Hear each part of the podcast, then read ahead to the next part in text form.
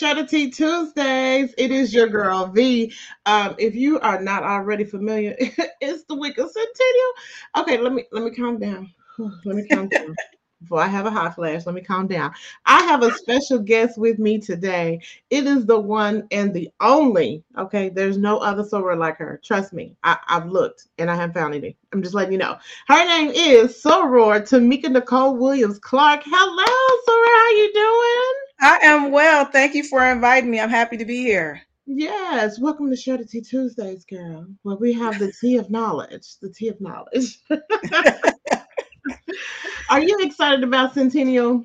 I am actually, you know, it's been a buildup for a number of years, and to finally be here, it's really awe inspiring. The last time we had, I mean, we've had other, you know, landmark 25th, 75th. I mean, but this is the one that I think we will all remember for our lifetime is 100 years, and it's been a build up to get to 100 years.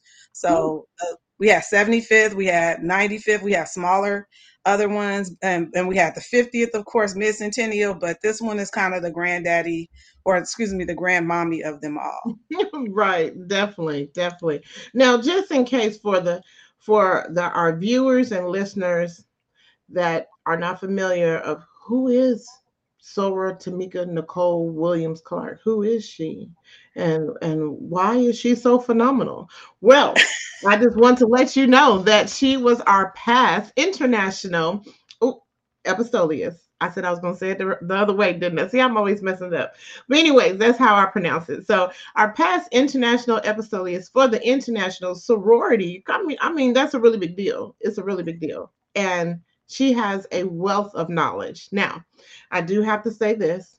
So let me get my let me get my thoughts together before we mm-hmm. go any further. So the opinions expressed on Tea Tuesdays are my own and do not necessarily represent the positions, strategies, or opinions of Sigma Gamma Rho Sorority Incorporated, its leadership, or affiliates.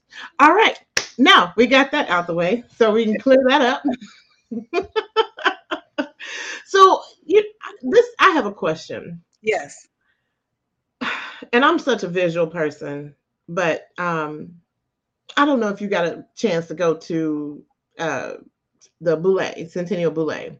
Oh, I was there. I was there. I you were. And did you get a chance to tour the Walking in Our Founders Trail? I did. I got to see everything, you know, as a when I was I, I was a member of the international board of directors, so we got the preview before the preview. So everybody else, so we got there when we unveiled our marker, our historical marker. Mm-hmm. And so for me, a lot of that was like, okay, now I can put a name and a place together. We had had some discussions that we were going to do a living museum on site, but that actually was better what we did because it was actually the place that we can walk in the founder's footsteps and kind of see what it was like. It was the summer. Obviously, we were founded in November, but still get to see what it looked like and how these these seven young, you know, African American women had to go to school where they had to go to school. A lot mm-hmm. of things that you would see there also were really striking. Like, say, for example, the open book. That's mm-hmm. on our pen. Mm-hmm. That's you know that's on our shield. Um, and just just kind of being there it was it was really I was I was there with you know past Grand Basilei, uh, you know, Dr. Katie K. White, Dr. Annie Lawrence Brown, people who really have laid the the you know the foundation for Sigma, who, who knew the founders, you know, especially as they got up in age. So it was interesting because we did an abbreviated tour, but we got to walk down the street. It was really well done. I thought I thought the Irvington Society did a really great job. Yeah. Um, knowing that some of the research that I provided, um, you know, went into helping them to form some of that. So that was, to me, that was it was good to see the neighborhood. Um, I'm from West Coast based. We don't have that kind of history in that way in California. Um, but I think that people were just excited just to see where we came from because again we're not like the other historically african american sororities and fraternities or at least i will say you know six of them because we were all founded you know not at a historically african american you know university. university so right, was, right. we weren't founded at HBC. So we have we our history is different, but it just was. I thought it was a good. I thought I thought the investment that the Irvington Society did when we worked working with us hand in hand. I thought that they did a phenomenal job with Sigma Gamma Rho. It was just nice. And I think people, I was shocked at how many people wanted to actually go there because I'm a history buff, so I care yes. like that. But a lot of people that I that aren't, they just wanted to go and they just wanted to walk in the, the footsteps of what of the founders. So Definitely. I thought that was really impressive. And if you haven't, if you have no idea what we're speaking of, and if you're in in Indiana, um, it's the Irvington Historical Society. They are on Facebook. They have a, um, a, a website and everything, and they're really really nice people. I, I must admit, like everyone is nice, even the person that's uh, well, the people that are directing the the tours. But I did get a chance to experience, and I just I just want to say it was really it was empowering, but it was also almost overwhelming. Yeah, it was. It, it was, especially when you get to the streets and then they and then you know the the the moment and I, I, don't want it to be a highlight because i don't want this to overshadow who we are as an organization and our accomplishments mm-hmm. as, as african american women or women of color was that the house of the grand dragon being so close to where mm-hmm. they our founders would have had to walk you know by class and this man put up pillars in front of his house right so that it would kind of basically be reminiscent of a plantation like what mm-hmm. kind of mindset is that so I think that for us to see that and just to kind of see, put it in perspective, they didn't have the technology that we had. They they probably were walking to school. Um, I think there was like a, a, a, cable car or something that was going through Indianapolis during that time to mm-hmm. help that form of mass transit. So just seeing that they had to walk, because I'm sure they did not have cars, just to just to be educated. It's like we always as black people have to do extra. You know, right. we right. can't just show up to work. We gotta go to work and be the number one employee. You know, mm-hmm. they, they can just show up to school and just be good students. They have to be the best students if they wanted to progress and really make an impact and really stay in a, in an educational environment. So that's a great point. That is definitely yeah. a great point. Um, I, I I enjoyed the tour. So if if you guys would like to to go, I I feel like if I'm not mistaken, I said they're going to still highlight it or have it going on throughout November. I'm, I'm, trying to remember what she told me, um, but I know they had it up until September, and then they're going to bring it back for the week of uh, our centennial. So it's really a site that you need to see. Of course, there are going to be people that's going to uh, feature it all on social media. So even if you're not physically able to go, you can you can see it on social media somewhere. Because I'll probably even share my little snippet on there. So. but you know, thinking of the mindset of our founders, um, and just the point of this is a Saturday that, you know, Sigma Gamma Rho was created, you know, back in 1922. And to me, sometimes I wonder, well, I don't I don't know, maybe it's just me, but I always wonder like what were they thinking back then?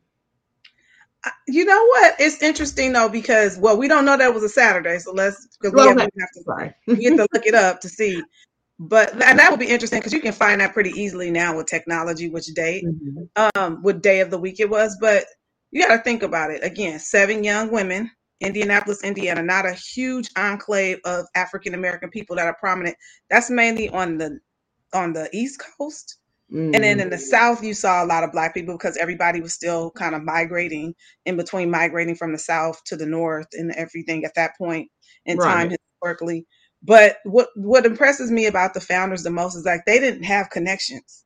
These weren't people who came from wealthy families. These were working class women who were trying to basically and not, you know, most African Americans at that time were doing domestic work.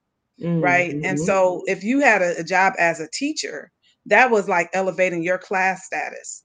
And so the whole idea that they wanted to come together originally to become to empower teachers to get their bachelor's degrees so that they could be more of service to the youth that they they were actually teaching so to me that was you know you got to think about it at 17 18 19 years old i wasn't thinking about that you know right. we had a founder that was 17 the oldest two founders were 26 years old mm-hmm. and then mm-hmm. some ages in between there and so to think that we're coming together to start something that is going to be of support for people down the line. I don't think they conceptualized that. They just they knew what they needed to do now. And people, other women who found that inspiration joined the organization and here we are 100 years later. So mm-hmm. I think that they really just wanted to, you know, again, it was the, the concept of let's better ourselves so that we can be a better service to the the the, the kids that we have this we you know we want to do this intrinsic thing of just serving other people and we know we need to do this and now we're bringing other people along. And look at we look at we where we are now 100,000 members initiated you know over the last 100 years. Um i don't think they could have really conceptualized that. I know that i anything that i've done that has been great and had an impact or anything that you've done you don't you do it and you, there's just this drive to do it. And then when you start to see it grow you're like wow, wow. like i was on right. the right track. And i think that's where they their heads were they even said that like when they came back um, to the they came to the mid centennial celebration mm-hmm. and that was like at that time the, the largest celebration of anything sigma gamma rho had that that was at 50 years in 1972 and to see the growth because by this time they were up in age you know our founders were in their they would have been in their 70s um, at that time mm-hmm. um, you know so from you know 17 years old 50 years later you're what 67 Right. So, you know, that's the youngest founder was 67. So you got to think the oldest founders were like in their, you know, mid to late 70s at that point. So um, I think that they just really were, I think they were just in awe of what they created. And I think that's true for any Greek letter organization. If you look at the history of all the founders, for many of these people that founded these historically African American sororities and fraternities, mm-hmm. for many of them, this was the greatest thing they've ever done.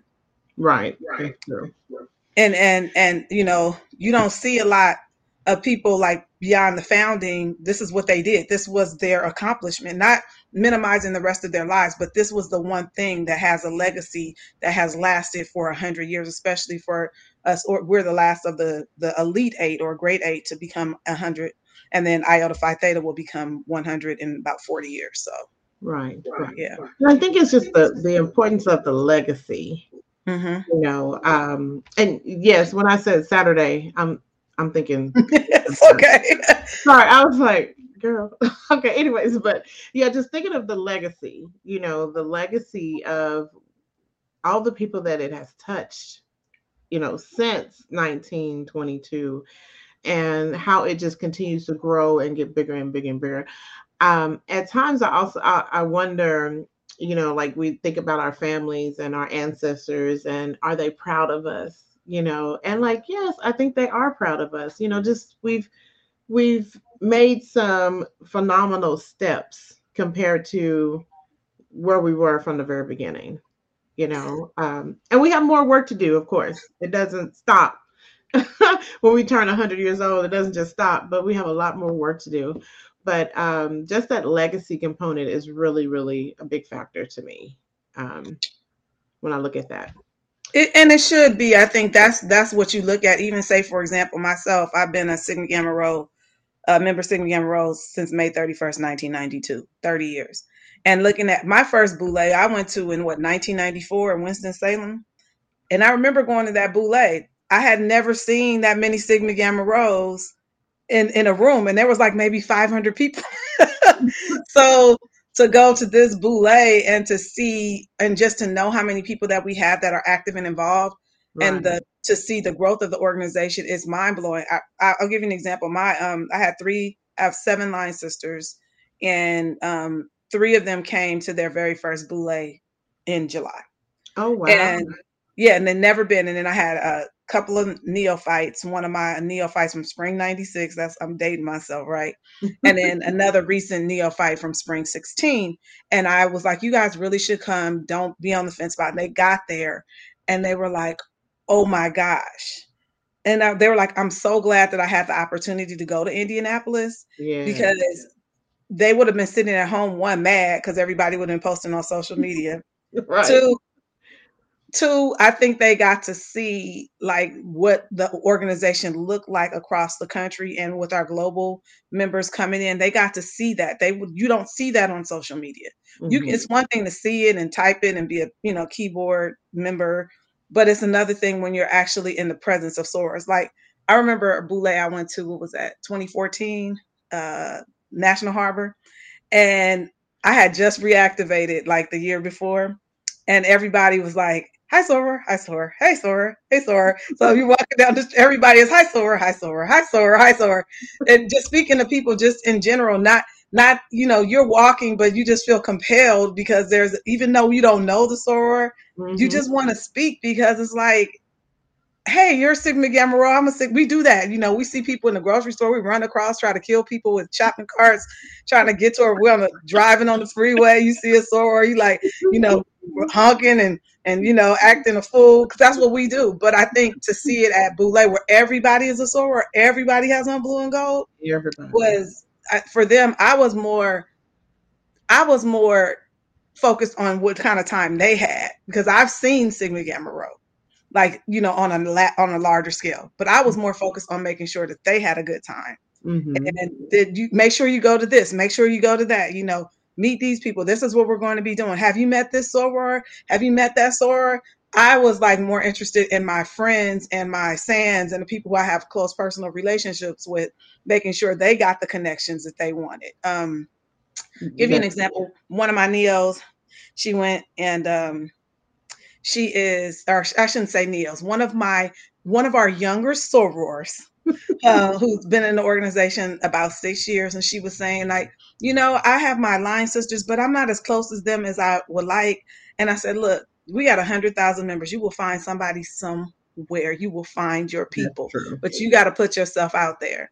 Right. And she went and had a ball and and kept talking about it. We just went and another soror that she met, I introduced her to. We just went and celebrated her birthday yesterday. Oh, so, and we had a also we had our, our area we had our um, centennial celebration yesterday. So I think that that is what I that impressed me so much about Boulé is just people get to see the enormity. We got to see the enormity of the mm-hmm. organization. So we're not just in a vacuum, you know. Right. That definitely makes a big difference. And congratulations. 30 years. I mean, woo, that's that's a big step, big step. I'm just now 21, so I'm I'm just now legal. But I came in when I was two. I was a I was a child. I was a baby, a toddler, a toddler. yeah, and what, and what uh what university was it? I actually came in through something that doesn't exist anymore, which is a metropolitan chapter. Oh, so okay. I came in, yeah. So I came in May 31st, 1992, Kappa Phi chapter, which was three schools at the time uh, University of California, Davis, University of, I'm sorry, University of California, Davis, California State University, Sacramento, where I went, and then another school called California State University, Chico. And oh. there was uh, on my line, I can say that, um, we had all three schools. So I'm actually the second international officer off my line. Oh, yeah. So the yeah, so my line sister, she came in in California, and then she moved to the southwestern region, and went to University of Arkansas Pine Bluff, and she got elected second grand international second vice president for people who are not Sigma Gamma um, when we were in undergrad. And I remember that's why I went to the Boulé in 1994 wow. because that's where she was running for election. And she served from 94 to 96 under Corrine uh, Green, her second term.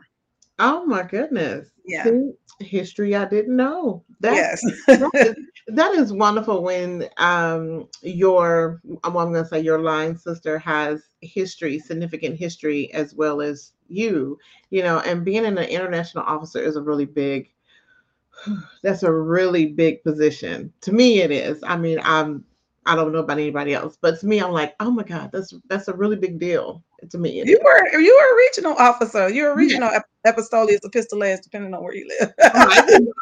Oh, that's how we met, actually.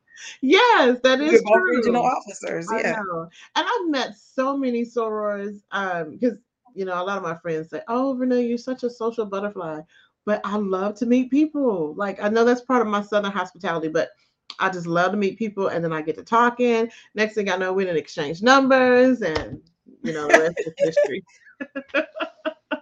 so yes, it's been a long time. It's been a long time coming. Definitely, definitely. So with the history of Sigma Gamma Rho, um, with I mean it's 2022. What is something that you feel is really um genuine for the people to know about Sigma Gamma Rho. Because yes, we know about our founders, but I, am I mean, I'm not for sure like the foundation of it or like our because you know a lot of our things have stayed the same for a while from my understanding. Uh, mm-hmm. but what do you think is something that's really genuine that the public sees as far as Sigma Gamma Rho? I think people see the genuine like we do have sisterhood. Like, you know, that doesn't mean that I love every single person, but I love a lot of people. Right. And and so I think that that's important. I remember you know, when I came up, we would go from, you know, we lived in California is a big state. And so people don't know this. It takes like 14 hours, I think 12 to 14 hours to go from the top of the state to the bottom of the state, mm-hmm, right? Mm-hmm. But I knew sorors, and we didn't have the internet at that time. We were doing like writing letters, calling like people like your parallels or p- parallels. And let me, that means people who came in at the same time or semester that you did on the phone, writing letters, writing letters to like sisters in other places. But I do remember this. I'll tell you, when I was about I think 19. It was right after I became a member. We they said you're going on a road trip. I said, "What's that?" They said, "Don't. It doesn't matter." I said, "I don't have any money." They said, "That's okay. You worry about that when we get there." so uh, they so we ended up renting cars in Sacramento. And then what we did was we and I didn't rent them because I wasn't 21 yet. I was still right. no car. So one soror, she ended up renting some cars, and then we like drove down to the Bay Area. That's about two hours from where we are and then picked up some sorors from other chapters and then drove down to San Diego. That was an eight hour drive in the car. Oh I didn't know where we were staying, what we was doing. I didn't even know how I was going to eat. I had $40. Oh my God. We got down there. We got to, we, I'll never forget, we got to San Diego to Delta Gamma chapter and they had had a line the same, you know, I have Spring 92 parallel, one of my parallels. I'm really good friends with Sands. She's also number seven, Delta Gamma. I'm number seven, Kappa Phi. We got down there. We had a place to stay. We had breakfast, lunch, and dinner. Mm. We also had, you know, some. We, we, we had some, you know, some some libations provided by the men of Kappa Psi, of course. And we stepped in that show, and I just remember like it was just one of those things. Like it didn't matter. You're come. We're we drove all the, that time so that they could have all those people on the yard. So wow. we show up at the step show. It's like 150 Sigma Gamma Rhos. We just took over the yard. They're like, people like, where y'all come from? And we did that over and over again. So I say this to say is that when we were in our element, we ride for each other. Mm. We will make sure that Sigma Gamma Rho is going to show up and support each other. People would be like, well, what chapter are you in? Even in the Bay Area where I live, they'd be like, which chapter are you in? I know there's two, but it seems like you guys are all mixed in together because mm-hmm. that's what we do. We ride for each other. I have had some amazing experiences with sorors, some life changing experiences. I was talking to a soror. She says, We didn't sign up for this part. I said, I know, but somehow we're doing it. I've been in situations where sorors have passed away mm. or their family member has passed away and we just come in and the family has to worry about nothing because we take care mm. of it um, and that's just what we do i've done it for many sorors myself you know including one of my online sisters um, I've done it for so uh, people who I brought into the organization, sorors I didn't know. We've done it for other members of other Greek letter organizations. And I remember one of my uh, Kappa friends, he's he, he's sitting down with his sister. She's not Greek, I brought over food because he had just been going through like a, a heart uh, had a surgery and was going through a divorce. I'm bringing food to the house. And just on the strength of this is my brother, this is somebody I've known for years, and this is how you treat family. Right. And so I think that's I learned hospitality. My upbringing was already that way. My my parents are from the South, but I learned that in Sigma Gamma Rho, we stop whatever we're doing and we go and be with each other when we need to and we we handle that business for each other. Mm-hmm. sorors have i've been there with for births i've been there for deaths i've been there for hard times i've been there to help sorors move their stuff out the house when it was a bad situation.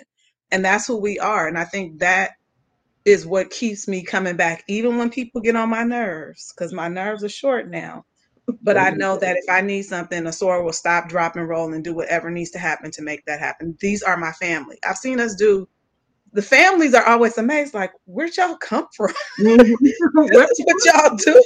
Right. You know, a funeral procession, for, you know, procession. We feeding the families. We cleaning up afterwards because that's what we do. That's what we commit to do.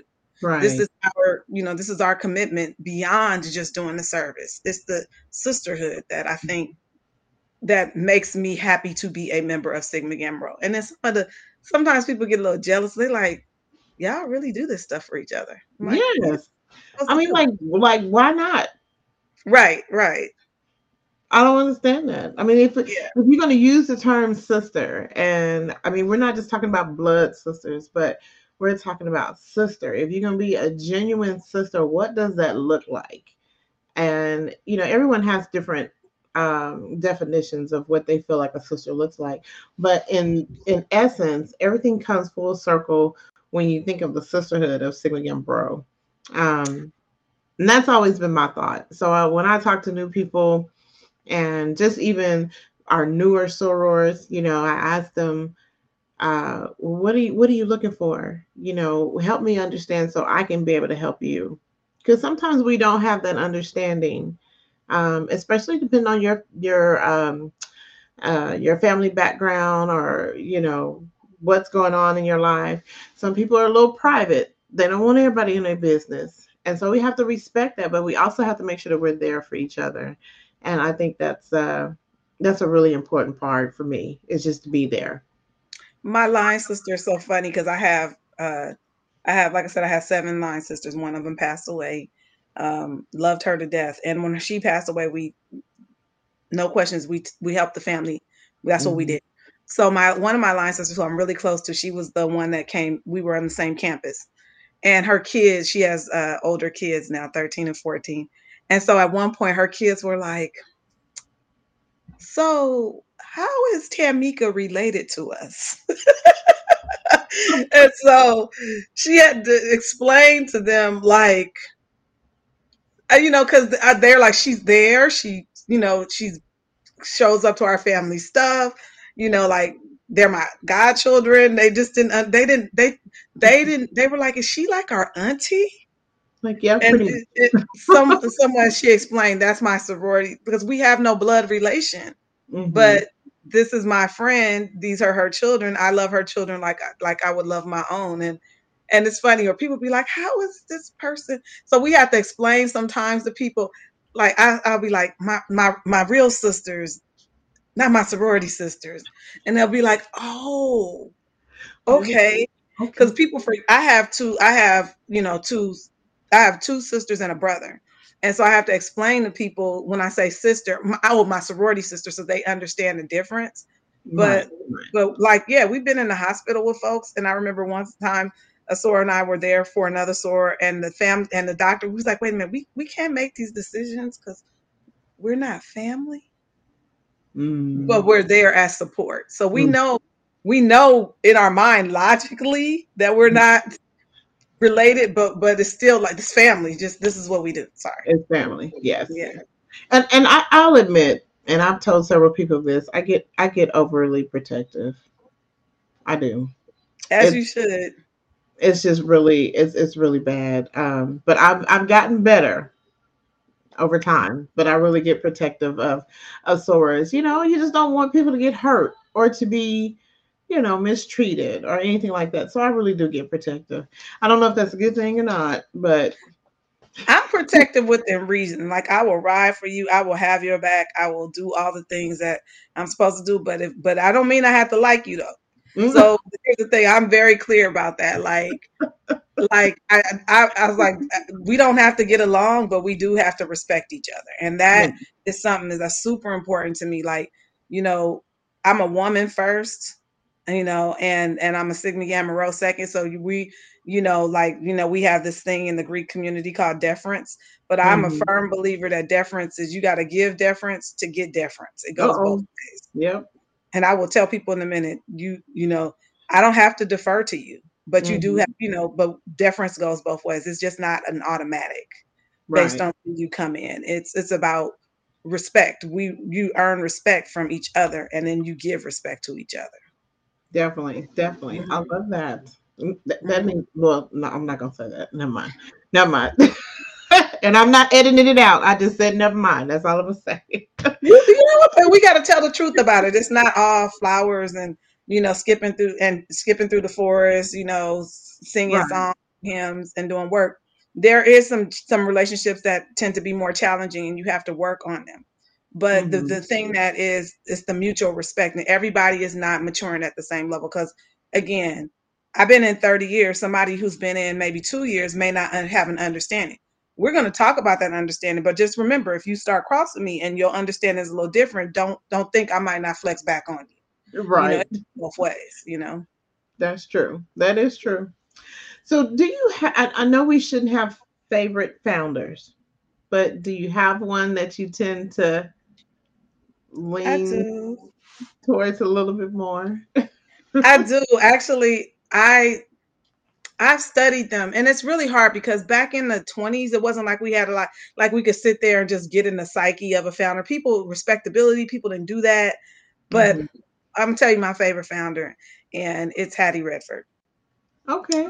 And people are like, Hattie Redford, like, so I made it my mission, my personal mission to educate people on who who Hattie Redford was.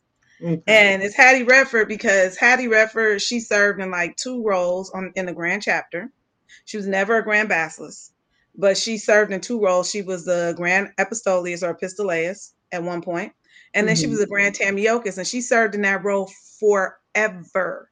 And wow. then when she retired, or when she took a step down, she remained on the board as a financial consultant. So she served the sorority in an active capacity, like really active for 40 years. Ooh. So, and a lot of people don't know that. A lot of the early business was done in her home. Mm-hmm. Um, she was at everything. You know, you, there's passages in the books that you can read about her giving speeches at the 25th, at the 40th anniversary of the sorority. Um, and she was really the heart and soul of Sigma. Um, you know, everybody had their contribution, but I kind of lean towards like I made a point to let people know about Hattie Redford because everybody assumes that and and again, founder Little, she did, or Allison at the time, because that was her maiden name was Allison. Um, those other two names are her married names. Um, she was the the the the this was her concept, but it you know took six other women to help that to, uh, to help that come to fruition. And she did. She was the one who got everybody together, organized folks, put it to, you know, made sure that they made, met every night. You know, they they worked for three years before the sorority actually had the first boule in 1925. And so mm-hmm. she was she served only one year as president at the time. It wasn't Grand Basileus, it was president. And she served as president from 25 to 26. Then she moved to California um, to to basically get her bachelor's degree at UCLA. So she died in California. She served as a teacher for I think she's like there for like 30, 40 years um, for the LA uh, Unified School District. And so she she passed away in California. And she's also a favorite of mine. But there's other founders that did stuff like Nannie Mae Gahn Foster Johnson. I just put that other name in there because a lot of people don't know that she had she had another name. She was married twice. Um, and she actually, people don't give her enough credit, but she actually helped to design the pen, her and Cubena McClure together. Um, so it wasn't just Cubena, it was her. Um, she she did a lot, so a lot of people don't talk a lot about her. Um, Dorothy Hanley Whiteside was the young one. She was the baby of the bunch. She was the kid. Um, mm-hmm. and just for her to go along with the older people, and she stayed when she was active, she did a lot of things with like she made hats. So she had a mil- millinery business. She was really into fashion. Um, Cubena McClure was extremely brilliant, but she died early. But her main contribution was she helped to design the pen. She was into the arts. She was going to go to Columbia University on the Gregg Scholarship. Um, Vivian Irene White Mar- White Marbury. She was uh, very scholarly, and you know she's done. She did a lot educationally, and we have her direct legacy on the International Board of Directors right now, which is Dr. Kalila Shabazz, is her great granddaughter. Oh, so um, you know, y'all, y'all so didn't she, know that. I want you to say that part one more time for the people that may have missed it. Vivian White, Irene White Marbury. Her great granddaughter is Dr. Kalila Shabazz, who's our international uh, grand uh, antigrammateus, which is recording secretary. So mm-hmm. that is her great grandmother. And if you look at old pictures of her and then put them side by side, they have the same brow line. And I didn't notice that until I was at headquarters looking at the pictures and um, when we were filming. And so I got a chance to look at it, but that is her great grandmother. And so she was the only founder that actually had children. Um, and she actually taught at Morehouse.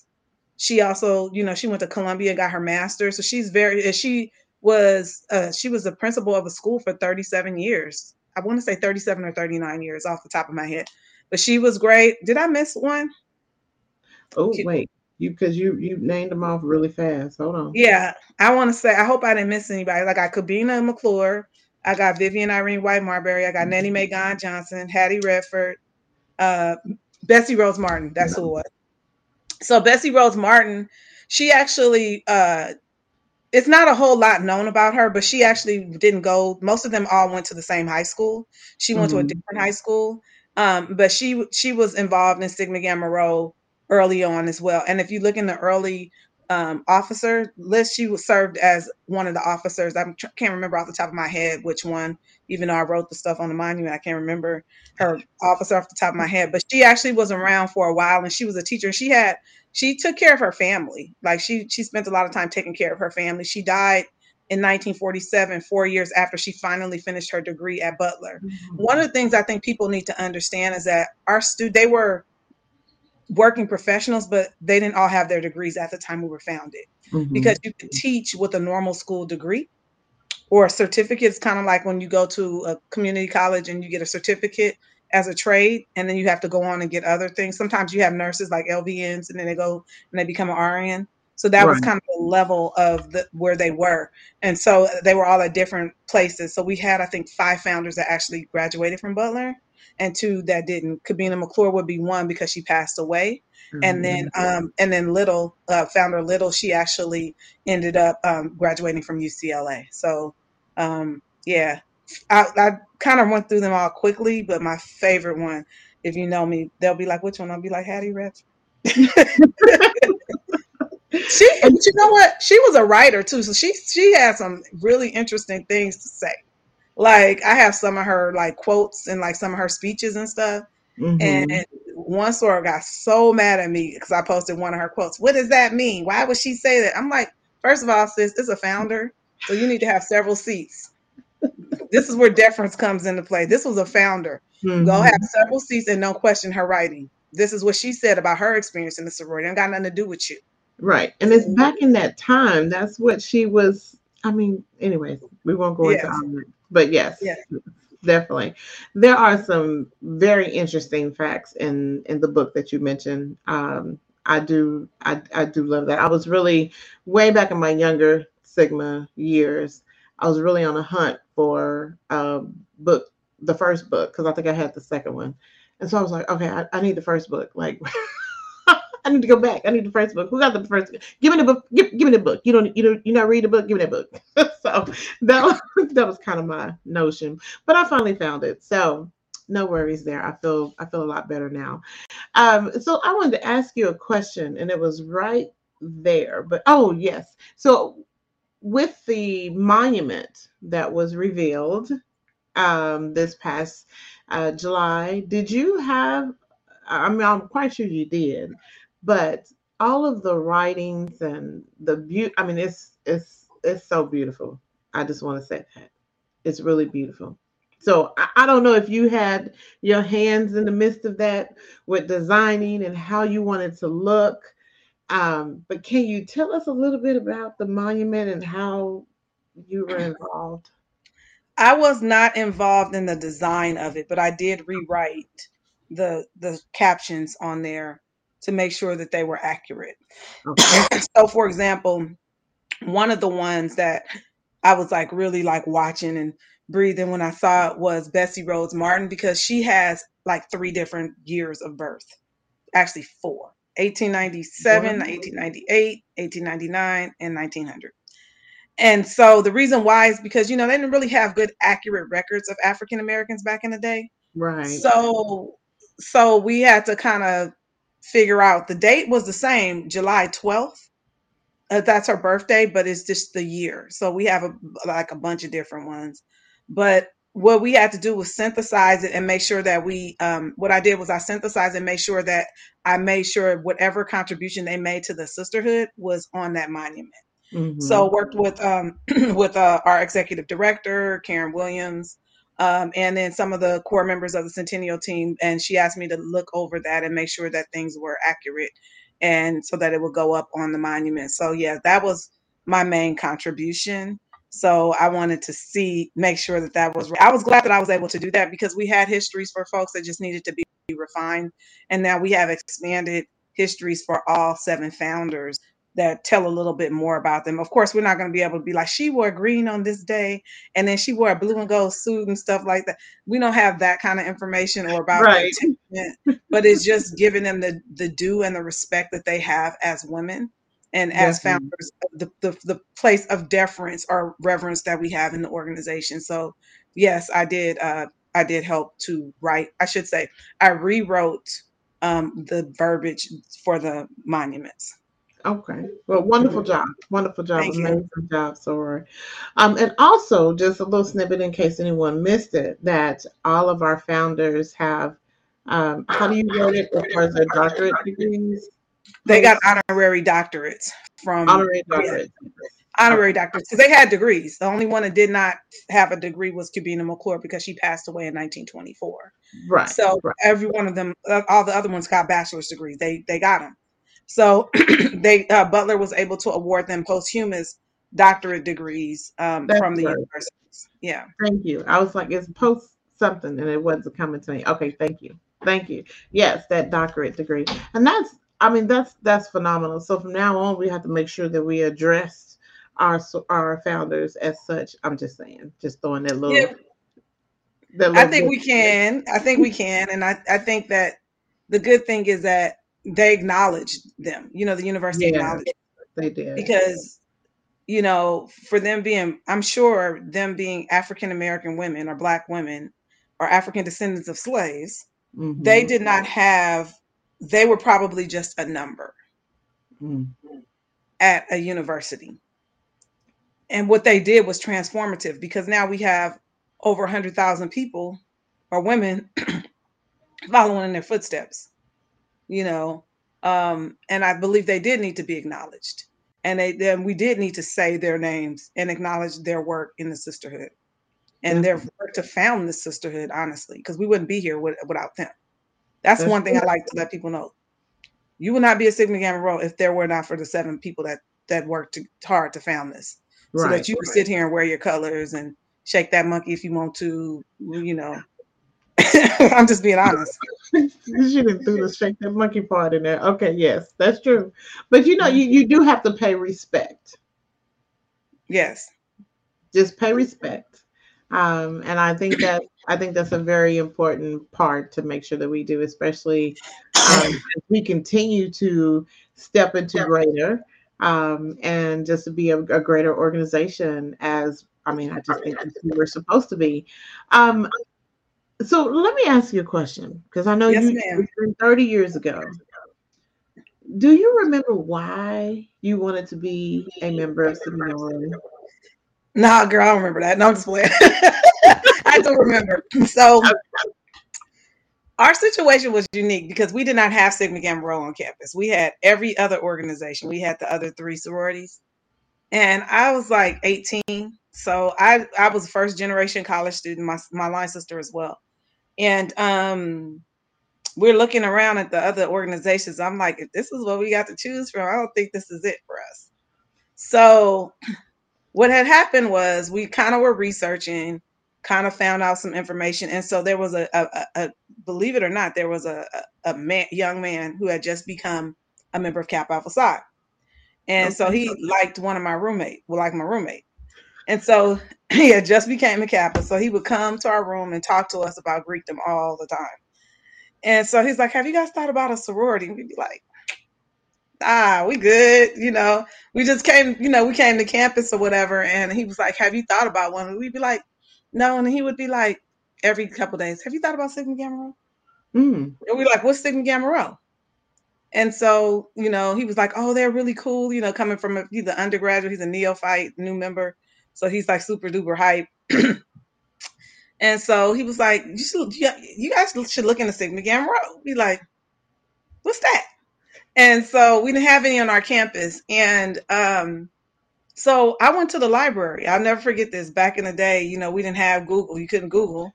Right. So there was one article in the library, and it came out in February of 1991.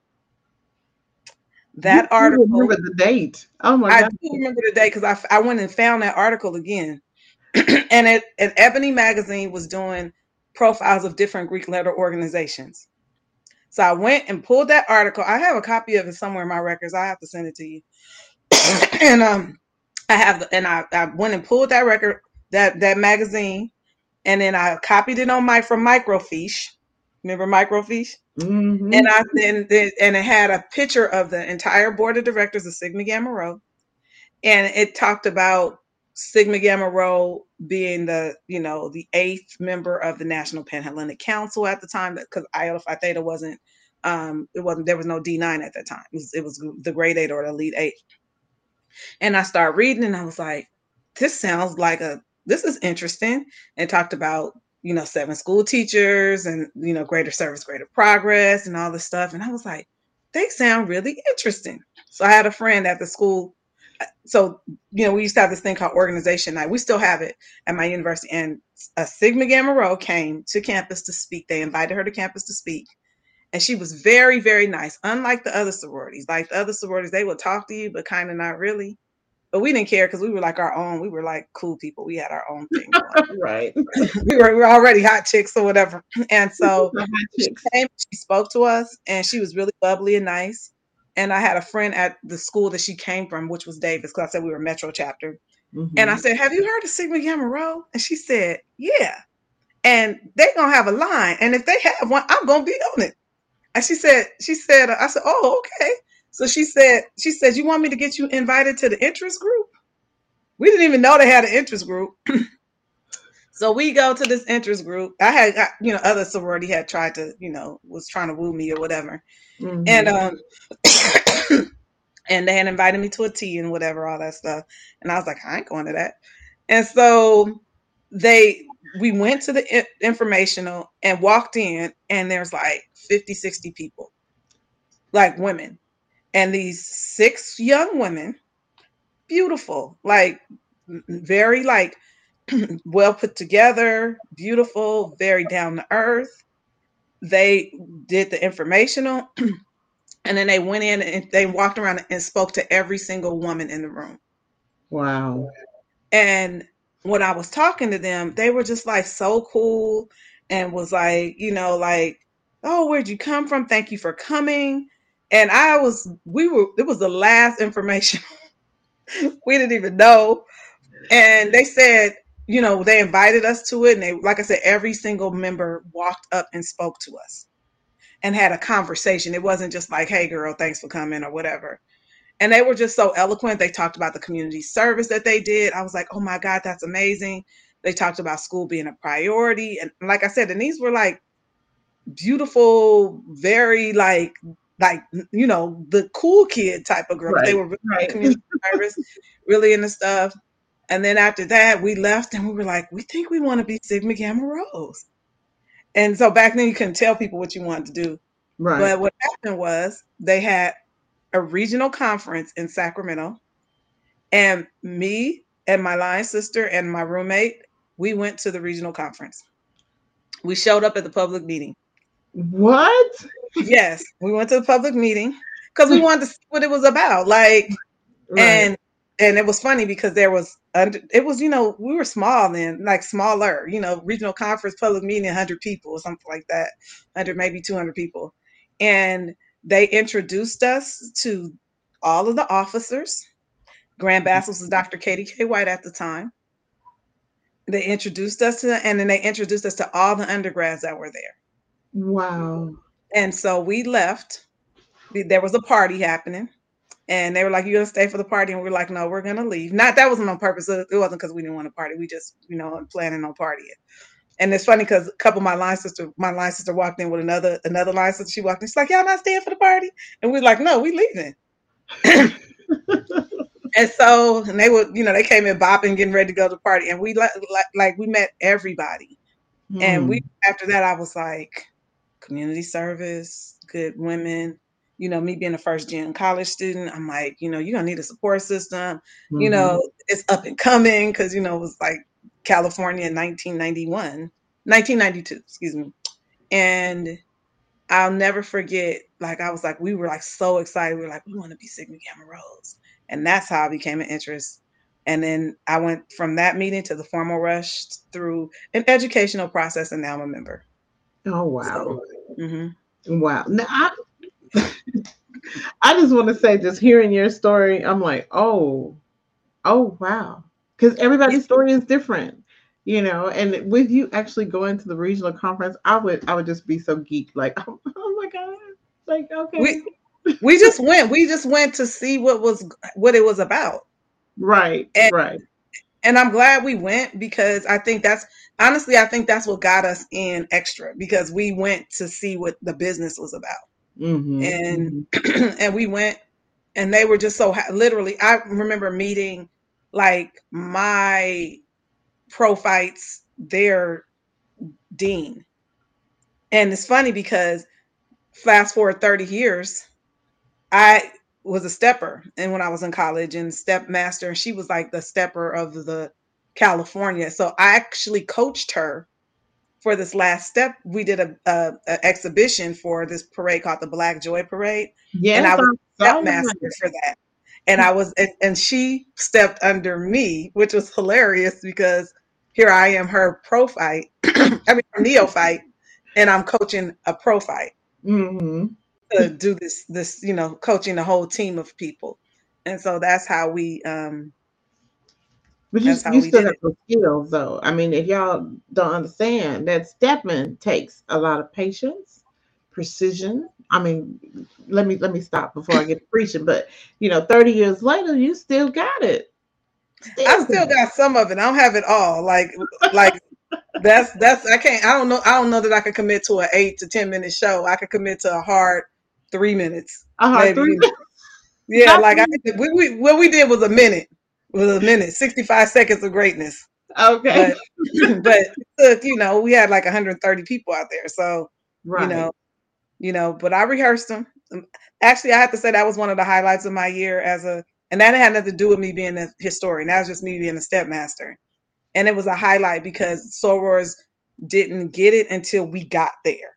They complained, they did this, they did that. But you know, and so the team that we worked with, we were just like, just let's just get there.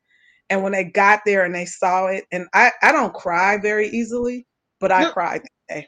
Oh, because I saw everybody. It wasn't just us. It was us, the Rhoers. It was the philo.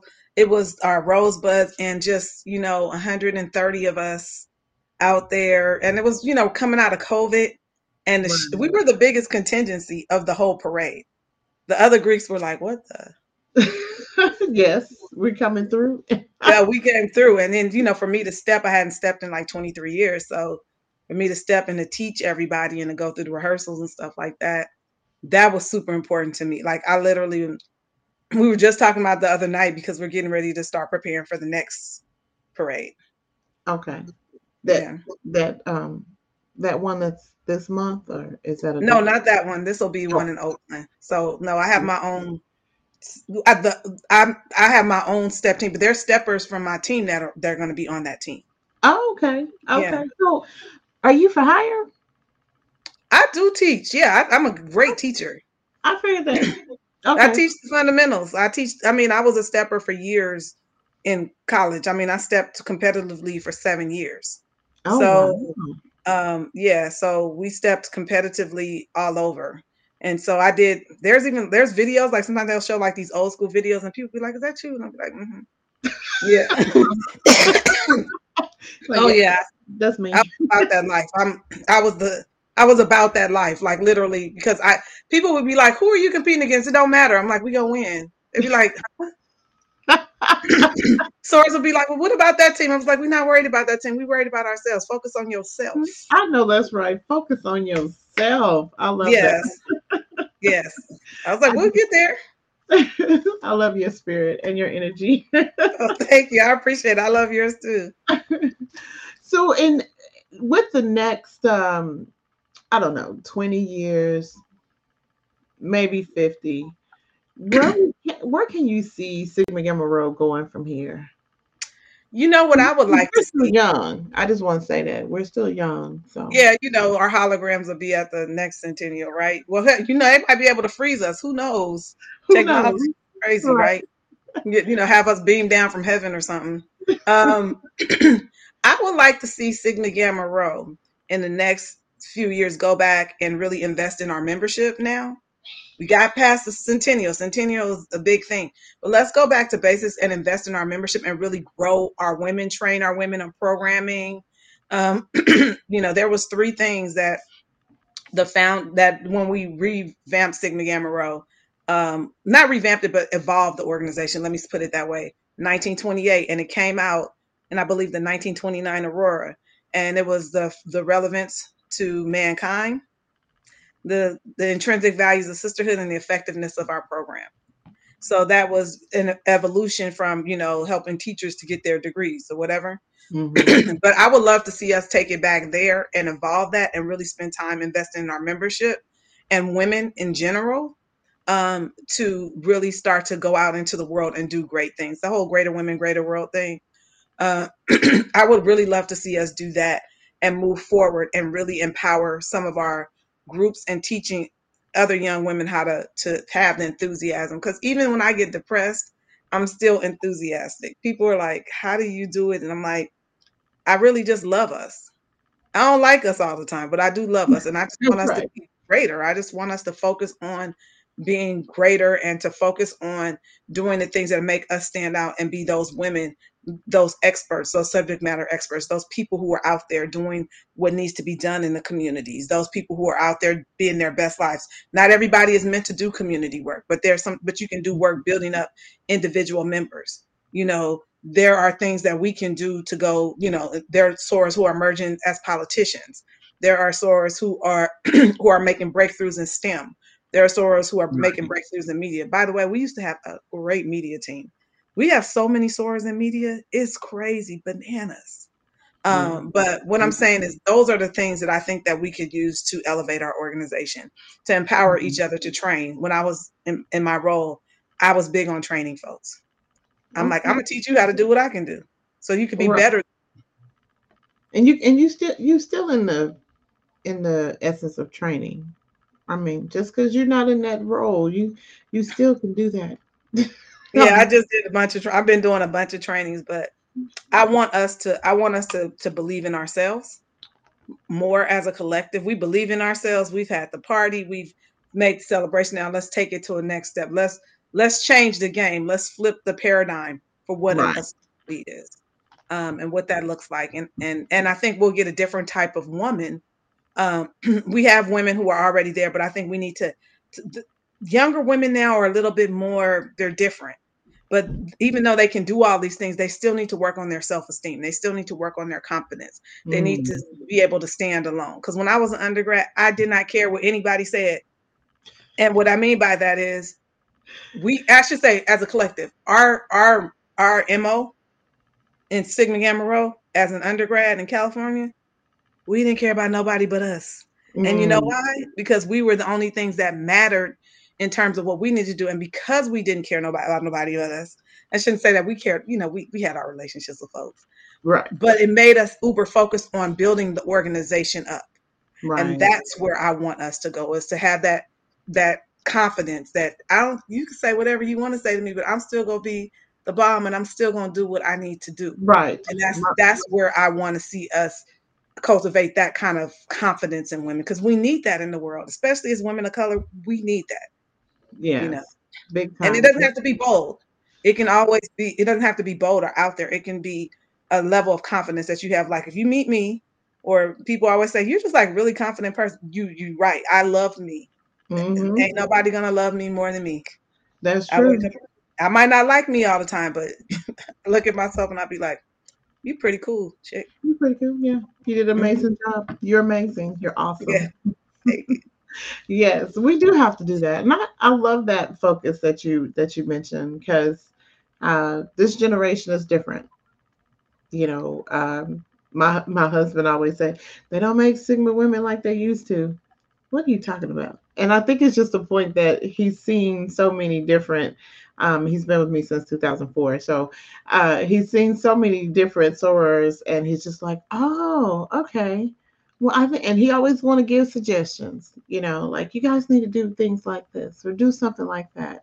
Um, and so that self confidence and self esteem is really important. It, it, to me is is really because uh, you'll be surprised that when people are looking for that sisterhood, they want to have a sense of belonging and not just not just knowing oh okay i'm just a member but knowing that i'm actually accepted for who i am and for where i am right now you know even though i may not have much or you know my family i may be the only child or you know whatever your situation may be but understand that you are genuinely feeling accepted. I think that's really important. I think so too. I mean I grew up in a situation where I had to go out and do a lot of things on my mm-hmm. own and work at it and and to be good at it.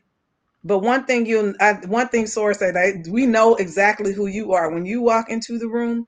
We know exactly yes. who you are and what you are about. You do not play with people, and I don't. And I and they, and I've had younger Soror say, "How did you get there?" First of all, I like myself. I, I think I'm pretty dope. I don't think I'm perfect. I don't think I'm the most beautiful. I don't think, but I sure will walk in that room and you will think that, you know, like, and I and I feel like, and I want like I I used to t- when I coach step teams, I would tell them they would be like, well, what about everybody? I said, we're not worried about them. We worried about ourselves. We winning. We we are the show. Yes, we, we are. People came to see us. Mm-hmm. Everybody else doesn't matter and like by the time they get on stage, their self esteem will be so high, right. and they will just perform.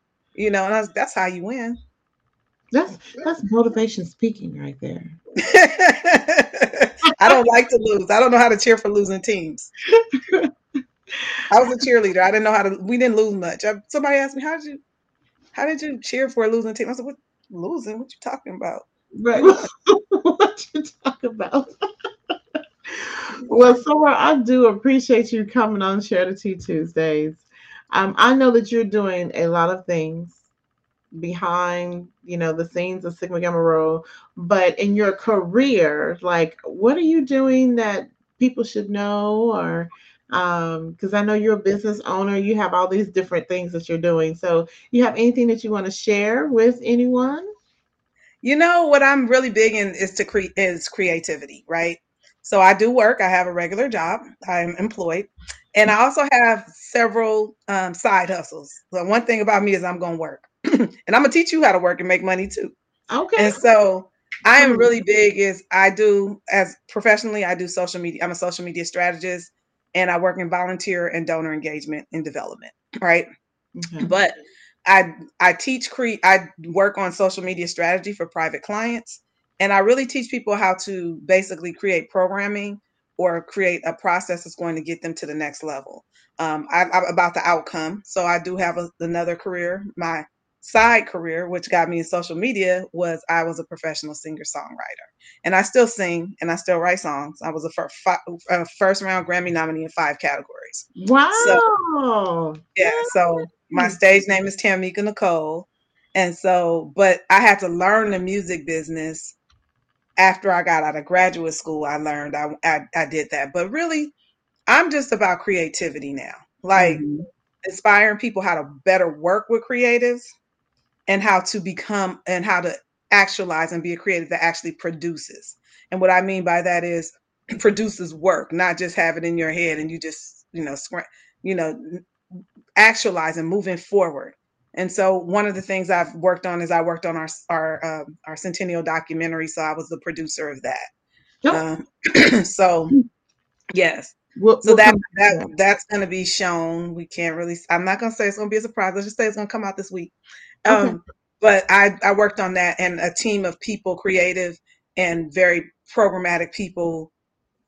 I'm good at working with those. So that's really my thing is to inspire people to be creative um, and to do it in a way that's not going to put you in a place where you are struggling financially or anything like that. Because I want you to be your best and I want you to empower and have people in your lives that are going to help you be creative. Because it's a process to be a true creative mm. and to mm. be a creative that actually produces and not just sits and talks about it. Like I'm all about let's get it done. We did that with um we had a social media team for the sorority from 2018 to 29 uh, 2018 to 2020 and we were on it you know mm-hmm. so and those were a bunch of creatives and people who had business acumen. Some people were just proofreaders but they all had some it was all i'm on committees and helping the people. That's something I'm, i want to give you credit for what you're doing. And there was a lot of people that i work with i would love to give them credit for what they're doing. So um, some of them are serving in offices right now. Yes, yes. yeah that's quite awesome. a few of them actually. Right. That were on my team the service for the service for Sigma is always going. It's nonstop. In some right. capacity, even if you're behind the scenes, in front, it doesn't matter. You know, you're always doing something, even if it's mentoring, something as simple as mentoring or recruiting, it's always nonstop. So I just yes. want to throw that out there. But I do appreciate you coming on Share the Tea Tuesdays. I know I can continue to talk, talk, talk, talk, talk. Uh, because we could talk forever. But I don't want to. I don't want to take up a lot of people's time. And so I just want to say thank you so much for coming on here and just giving your your highlights for our centennial. Um, it's really a big deal. Of course, I'm going to see you in Indy. I'm not for sure when you're getting there. I'll be there by Friday, I believe. I get there. Yeah, I get there at midnight, uh, one o'clock in the morning on Friday. So oh, oh yeah, you're flying you're in from California. Mm-hmm. I gotta fly. I, I, know that's a long way. You have a long way to drive. Yeah. but I will see you. Hopefully, hopefully I will see you. There was so many people in just in uh uh Boulé. I just I said, know. and I was just watching people. I was just like, look, look. I said, look at all my beautiful sorors and oh, look at the Rhoers. That's all I did. I just I just sat and watched, sat down and watched. It was people. a lot to take in, and that's what I will challenge people. I'll say this, nothing else go to Centennial because it's all, all of our Centennial mm-hmm. and experience how you feel about it and document that, whether it's with pictures, whether you write your feelings about the organization.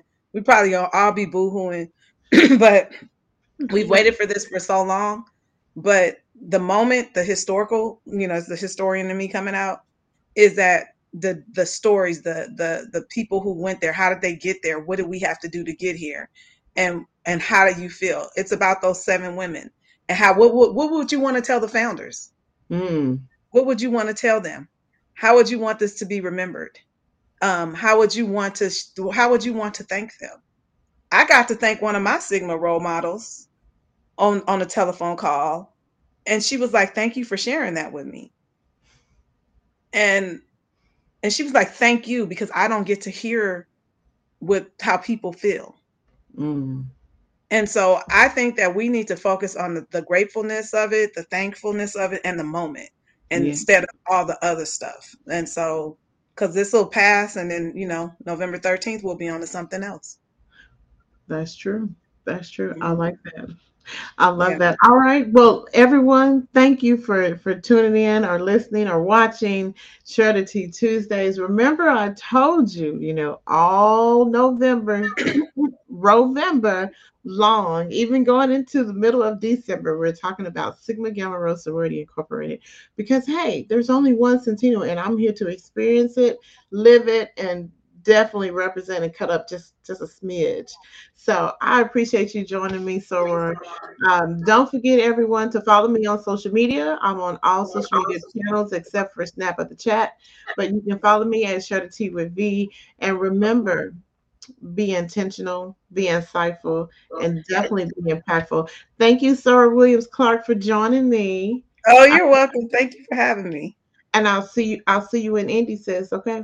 Yes, ma'am. All right. Have a good night, everyone. Thank you. Telling me to dance, taking a chance.